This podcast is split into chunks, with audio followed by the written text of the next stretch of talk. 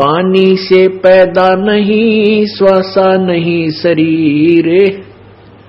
अन्न आहार करता नहीं, वो है ता का नाम कबीर।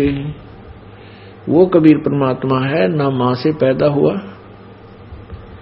ना सतगुरु जननी जने जाके माने बाप।